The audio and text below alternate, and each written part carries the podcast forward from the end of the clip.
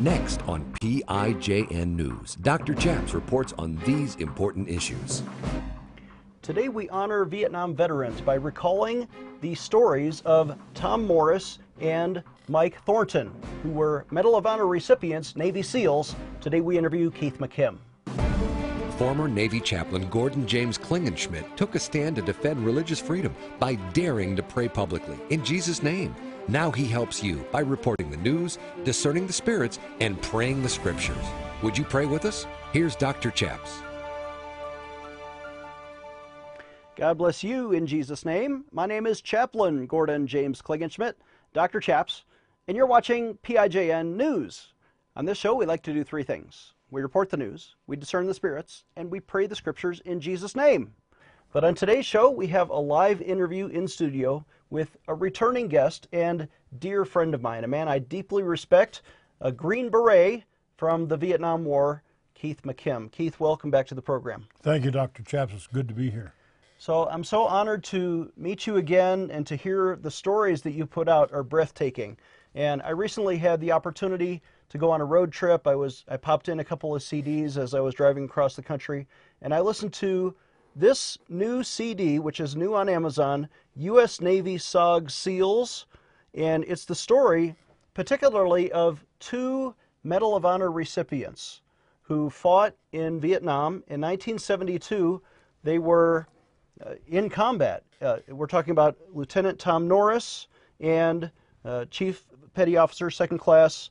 Um, um, second Class Petty Officer. Second Class Petty Officer Michael uh, Thornton. Yes, sir who did amazing acts of heroism in the Vietnam War and were later awarded the Medal of Honor. But they served as part of an elite unit. Although they were Navy SEALs and you were an Army Green Beret, you both served in something called SOG. What is SOG? Special Operations Group.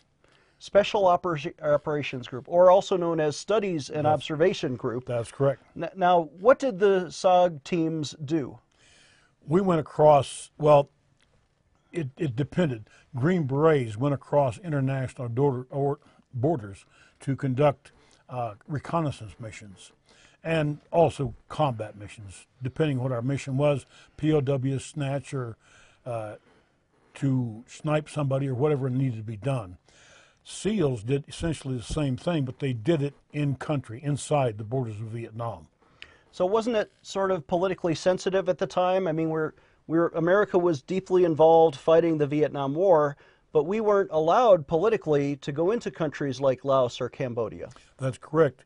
That's why only Green Berets were allowed to go across those borders. And when we went across, we carried absolutely no identification with us, no insignia, no patches to identify who we were. If we got caught, we were considered spies and would be well, first off, tortured. Secondly, killed. Wow. And you yourself did this. You were a Green Beret. I was. And I did that. I worked with SOG. Talk a little bit about your own story. Why did you join the Army and how did you end up in Vietnam? well, I did my first tour, uh, first four years in the Navy. And uh, I, I, joined the Navy with the idea of becoming a SEAL. I didn't make the test. Uh, so I got out of there and uh, joined the Army and became a Green Beret uh, I love the military, and I've always wanted to be a soldier, a sailor, whatever, and I was able to live my dream.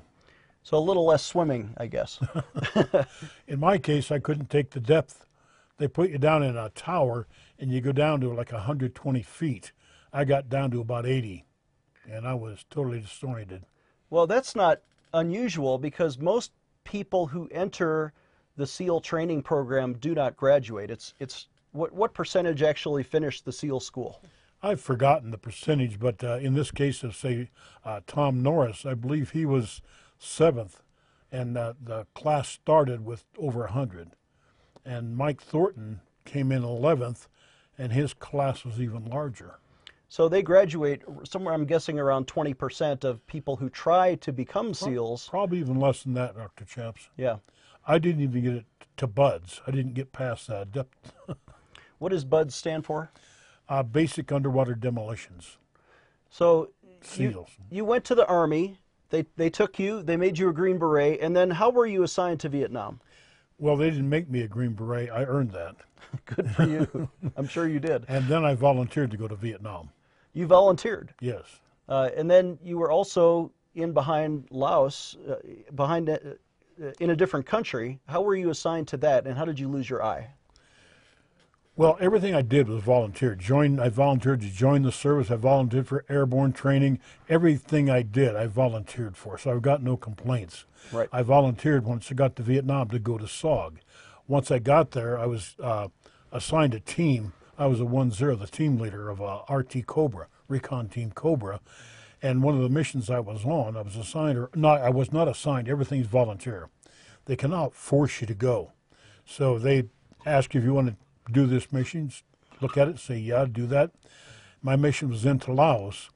And um, uh, on the first day, we barely got off the LZ and we got attacked by about a battalion. It's about 500 men. And uh, it was a hairy situation. I called for help trying to get extracted. They sent in the fast movers, the jet planes. They were dropping bombs, and uh, Viet Cong were dropping mortars and throwing hand grenades and all kinds of things, and we were fighting back. And we finally got pulled out.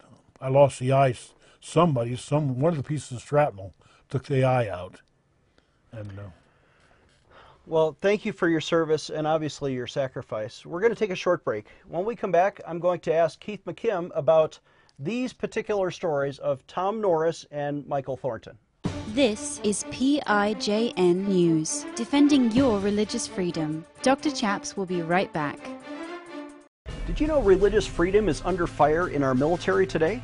Our troops do not have protection. For example, military chapels are now being desecrated by homosexual wedding ceremonies on bases in all 50 states. Our troops are now also faced punishment if they dare to object to sharing common sleeping quarters or common shower facilities, or if chaplains dare to quote the Bible during private counseling that declares that homosexuality is a sin. Nobody in our military should be forced to violate their Christian conscience, especially their right to pray publicly in Jesus' name. Let's take action today for religious freedom. Would you sign a petition with me? Visit prayinjesusname.org. Again, that's prayinjesusname.org. Let's defend religious freedom for our troops. Take action today. Dr. Chaps needs you to sign today's petition right now. Again, visit prayinjesusname.org to sign our petition right now. You know, people ask me, Chaps, we're watching on this network. We've already set our DVR to record your shows, but our friends don't have this network, or maybe they can't watch at this time. Did you know we are on demand on 10 different platforms? You can tell your friends to find this show, PIJN News, on their Roku box or their Amazon Fire box. Just look under the religion or news categories. Or maybe you have a smartphone, or your friends or grandchildren can find us on Android TV, Google TV, Smart TV, or iTunes. Of course, we're always on the internet. Look for us on YouTube or Facebook or Twitter, or better yet, subscribe to our daily email alerts at prayinjesusname.org. It's important that you share all of these available platforms with your friends so we can mobilize all of the body of Christ to pray the news and change the world. Would you join us? Visit prayinjesusname.org to learn more. Defending your religious freedom. Here is Dr. Chaps. Welcome back. I'm Dr. Chaps. We're joined now by Silver Star recipient and Vietnam hero Keith McKim. Keith, uh, you mentioned there are some other areas of your body that you're wounded. I'm not. I don't want to ask too many personal details, but what would you like to say? Well, first off, I'm not a hero. I just I did a job, and that's all. Uh, I have been shot, you know, my leg, my arm. I got other shrapnel wounds in my body, uh, but that's typical of SOG. You know, we had 100% casualties. We actually had over 100% casualties. Most SOG guys got hit, got well, and came back and did it again, and oftentimes got hit again. So we had, every, if you went there, you got hurt. Well, there are so many Army stories of Medal of Honor recipients, and you've covered that in a in a previous audiobook Yes, sir. that you published. I've I've listened to that one. People can find that on Amazon if they type in your name, Keith McKim, on Amazon. But this is a new release. This U.S. Navy SOG SEALs is about two particular Medal of Honor recipients, Tom Norris and uh, Michael Thornton, who were in 1972 did amazing acts of heroism. I want to focus first of all on Lieutenant Tom Norris. He went in to rescue a downed Air Force pilot, Iceal Hamilton, uh, who was a lieutenant colonel. And you tell this story in just breathtaking prose. I mean, it, it's like you were there. It's like listening to the combat scene. Where did you get all this research? Well, I did the research myself, but you know, a lot of it comes from my experience too. Uh, having served in Vietnam with SOG behind those lines, I know how these guys were thinking. I know the fears that you have to overcome. Uh, Iceal was a navigator on an EB-66 uh, uh, reconnaissance plane. Lieutenant Colonel Hamilton. yes, sir. Yeah. And um, when the uh, uh, SAM missile, surface-to-air missile, hit the plane or hit near it, and uh, the pilot told everybody to eject, Iceal Hamilton was the only one that was able to eject. And it took him about 20 minutes because he was flying above 30,000 feet, about 20 minutes to get on the ground.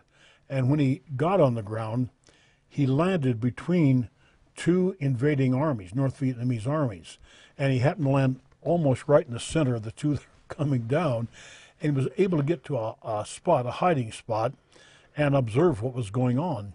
And from that spot, he would call in airstrikes and correct them. Uh, he had a radio. He had a survival radio. All, everybody, every crew member on a, a plane has a radio.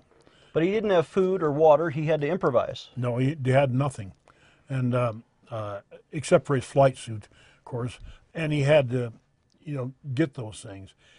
And uh, in this area, the United States, General Abrams, put a no-fly zone, no attack zone within that area, and Iceal was inside there, and so no one could uh, call in airstrikes or artillery or anything within that area without permission of the rescue teams. But he had a forward air controller, another Air Force flyer overhead, yes. and he was in communications with him, and eventually they called in the Navy SEALs. Tom uh, Norris came with his team of SEALs to try to rescue Lieutenant Colonel Hamilton. That's true. Uh, he did.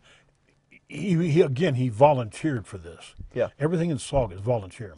He volunteered for the mission, and the guy who had planned the mission was a, a Marine colonel, uh, and he presented the mission to General uh, Abrams. You know, in the service, as you well know, Doctor, to go around the chain of command is a major offense had he gotten caught doing what he did, he, he is, could have suffered serious stuff, be assigned to a post where he never got promoted or recognized. Anyway, Tom was there, heard the conversation, volunteered for the mission, and uh, he was given the mission. He uh, went down to um, Cam Lo, the, the river, with uh, a team he had been training at a special base near Saigon.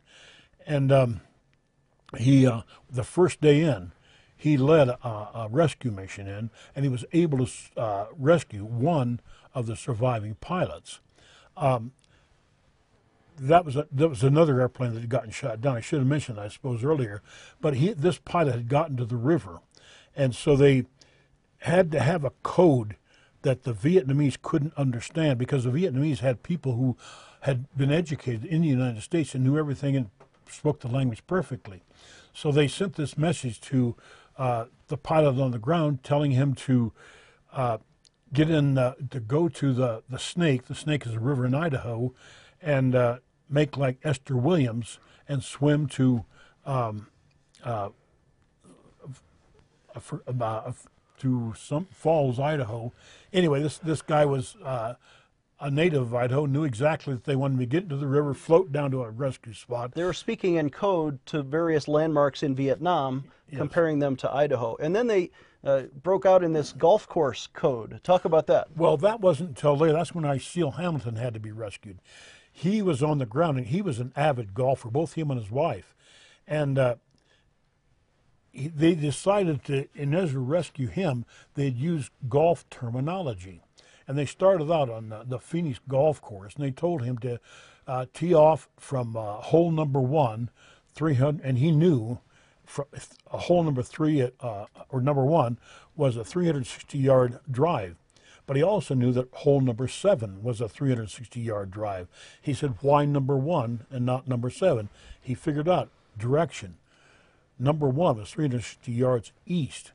So he knew that they wanted him to move 360 yards to the east.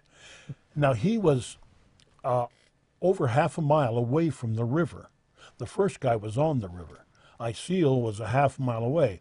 And so they had to take him around all these villages. And they had high flying uh, uh, cameras up there, uh, so high that missiles couldn't reach him, but they could read your watch on the ground. And they were able to get him around uh, troops, around the armor, around the artillery pieces, anything out there. And so they'd move him, uh, using golf terminology, all zigzagging throughout the course till they got And into the river. eventually, uh, Hamilton was rescued by Norris, and the two of them got to safety. We need to take a short break, but when we come back, I'm going to ask about Michael Thornton, the other recipient of the Medal of Honor from the Navy SEALs. Giving you a megaphone in Washington, D.C. Dr. Chaps will be right back. I want to make a special offer available to our television viewers, and it's our new exclusive limited edition In God We Trust wall calendar. This is good through June of 2019, and we're running out, so you really need to pick up the phone. Why would you want an inspiring calendar? Well, listen, it's got quotes from many of our past presidents, starting with General George Washington, Abe Lincoln, Dwight David Eisenhower, President Ronald Reagan, even George W. Bush. Anytime they talked about their faith, we captured it and put their quotes on a calendar you can hang on your wall. Please pick up the phone today and call us at 866 Obey God for your gift of just $15 plus $4 shipping. We will rush you this calendar and inspire you in the months ahead. Call us at 866 Obey God or write to us right now at P.O. Box 77077, Colorado Springs, Colorado 80970. Enclose your best donation and we'll ship you this calendar right away. Are you frustrated at the direction your country is headed? Are you ready to fight for a cause and change the world? Do you believe God has called Christians to make a difference? Announcing a new book by Chaplain Gordon Klingenschmitt entitled How to Liberate the World in 30 Days, a step by step guide to take back your country. Dr. Alan Keyes wrote the foreword saying, This book needs to be placed in the hands of every millennial and Bible believing pastor in America. In How to Liberate the World in 30 Days, Gordon Klingenschmitt equips you with 30 powerful political tools in a 30 day devotional. His 15 inspiring true stories of political victory prove the effectiveness of these methods. You don't even need to get elected to take back your government. By becoming the media, gathering petitions, building an army, and prayerfully fighting the right enemy, you can reverse bad laws and help establish the kingdom of God right now. But if you read this book, you just might get elected too. Order your copy today. It's available in the superstore at WND.com on Amazon, and you can get the first chapter free right now if you visit the website schoolofliberty.org. Again, that's schoolofliberty.org. That's schoolofliberty.org. It's time to take back your country. Empowering you, the grassroots activist. Here is Dr. Chaps. Welcome back. I'm Dr. Chaps. In 1972 in Vietnam, there were certain Navy SEALs that were assigned to the Studies and Observation Group, also known as Special Operations Group. Uh, today we have a special operator, uh, Green Beret Keith McKim, who is the author and uh, he reads this audiobook in his own voice. U.S. Navy SOG SEALs. You can find it on Amazon. Keith, I want to welcome you back to the program. Talk about, before we get into Michael Thornton, how did Tom Norris eventually receive the Medal of Honor? Was he was awarded by a president or Congress or? Well, at first, after the mission was completed, he said he would not accept it. They were told he, they told him he was being put in. He said, "No, I was just doing my job," and refused to accept it. But later on, after this next story, uh, it was in uh, I think 1975. The Air Force uh, declassified all the information on how they uh, rescued and helped down pilots, and they came across this and they read his story and they, in my opinion, rightly decided that he had done duty above and beyond the call of duty, and he was awarded the Medal of Honor. by President Nixon, Uh, no, he was by President Ford. President Ford. So back to 1972. About six months later, after Lieutenant Norris rescued Lieutenant Colonel Hamilton, Norris was back in combat. Yes. And this time he was uh, in trouble. There, there was this, this story that you tell so eloquently uh, in this audiobook. I recommend everyone listen to it because it's, it's better than a Tom Clancy novel, I think. Thank you. But uh, so Norris is sent to, he's dropped off by these Chinese junk ships, and he's going in to rescue someone, but they're they're 10 miles off course and they're in the wrong place. He's accompanied by uh, Petty Officer Second Class Michael Thornton, who ends up rescuing Norris. In the first story, Norris is the hero, but in the second story, Norris is being rescued by Thornton, and then they eventually they both get the Medal of Honor. Talk about uh, what what did Thornton do? Okay, well, first off, uh, Norris uh, volunteered to go recon on, uh, a naval base that uh, the North Vietnamese had captured. And the South Vietnamese wanted to take that base back, and they wanted that recon information. So that's why Norris was chosen to go up there. He volunteered. Everything is volunteer in SOG. And he volunteered on the condition that he could choose who the team was going to be. And he chose uh, second class petty officer Thornton, Mike Thornton, to go with him. And also a couple of uh, uh, Montagnards, Well, there were uh, four Montagnards. Viet- Vietnamese special forces. Yes, SEALs, Vietnamese SEALs. Wow. And uh, Thornton got to choose those. Norris chose Thornton. Thornton chose the Vietnamese because he had worked with them before and knew what their combat characteristics were, except for one man, and the leader of the of the uh, Vietnamese SEALs. They got into some dan Well, first off, they got dropped off ten miles west or north of um, the uh, their original site, their their the naval base. They were nine miles south of the DMZ, but ten miles west of their target area, so they were lost. They started. They decided to recon, despite the fact they lost, the area where they were, and they ended up oh quite a distance away from the sea, but they came around to a point where they thought they could get to the sea, get in, and swim out to the the junks that were waiting for them outside when they looked, they heard voices around them, and it was the North Vietnamese. And they were sitting in a place on the beach where they could see every part of that beach. It was too late for them to go back the route they had come, so they had to figure out a way to get out there. They had to get out by sunrise, or else they wouldn't be able to find their rescue ship. That that's it. And uh, but uh, Thornton did some recon, and he saw a dune about 400 yards away from where they were, a tall sand dune, and the radio they had was not working properly. They couldn't reach the ships. They had no communication. But they knew that if they got that transmitter above the receiver at sea, they could communicate. So Norris made the decision to get the team into that dune. They got there. Turns out it was a defensive dune or an offensive one. Um, if they needed to attack anything coming, you know, from the sea, the North Vietnamese had set it up. But from that dune, they were able to establish communication with a guy named Woody Woodruff, another SEAL, on a junk out at sea, and with him directing them, uh, Norris had to try and get the uh, ships they're on to start firing rounds into his area. Once he could see the initial spotting round, he could direct that fire. And then eventually there was shooting between the North Vietnamese. Over over a hundred uh, soldiers converged on their point against this six-man team. Yes. Many of them were injured, and Thornton ended up swimming out to sea, dragging four of his compatriots behind him on a rope. When they were so injured they couldn't swim, he swam for three hours to bring his team out to sea in the rescue, which earned him the Medal of Honor. That's correct. And uh, again, uh, the, the story is much more complicated. In fact, the story is 4.8 hours long. Wow. So, But it's worth it. I listened to every. I was rapt attention every minute. It's like better than a movie. thank you. Yeah. But yes, he, he towed four men out to sea by himself doing a breaststroke. And this guy is six feet, two inches tall. Norris is just about five seven, I believe. The, that contrast there. Yeah.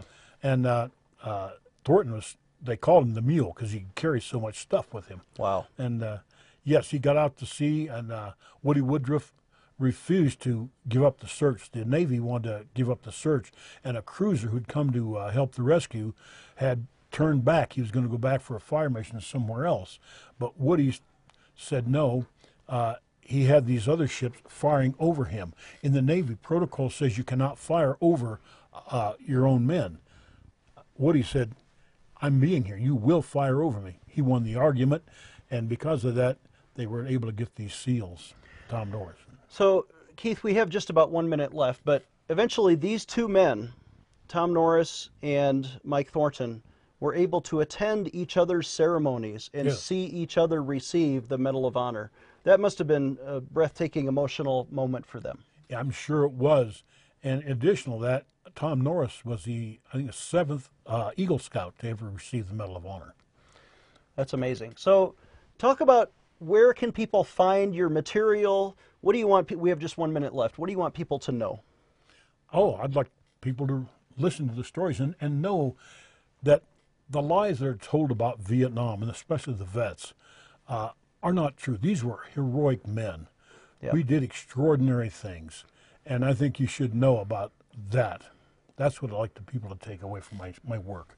And you can find this by searching for your name, Keith McKim, M C K I M, Keith McKim on Amazon. You can find this and other previous audiobooks that you've made. Yes, sir. I want to take a moment to pray with you. Oh, I, I you. was a Navy chaplain, and you're honoring these Navy SEALs. Let's pray. Thank you. Father in heaven, we honor you and we thank you for the legacy of those who have served their country. God bless our Vietnam veterans who came home and, and were so disrespected by their country. But Father, now in hindsight, we are seeing the importance of their legacy. God, I ask you to bless Keith as he Uh, brings up that legacy. Give him great success in telling these stories and bless the Vietnam veterans of our country. In Jesus' name, amen. Amen. Thank you, Dr. Chap. I'm Dr. Chaps. We're out of time, but you can find our programs if you visit prayinjesusname.org. Please donate when you visit prayinjesusname.org. If you need prayer today, call us at 866 Obey God. We'll see you next time.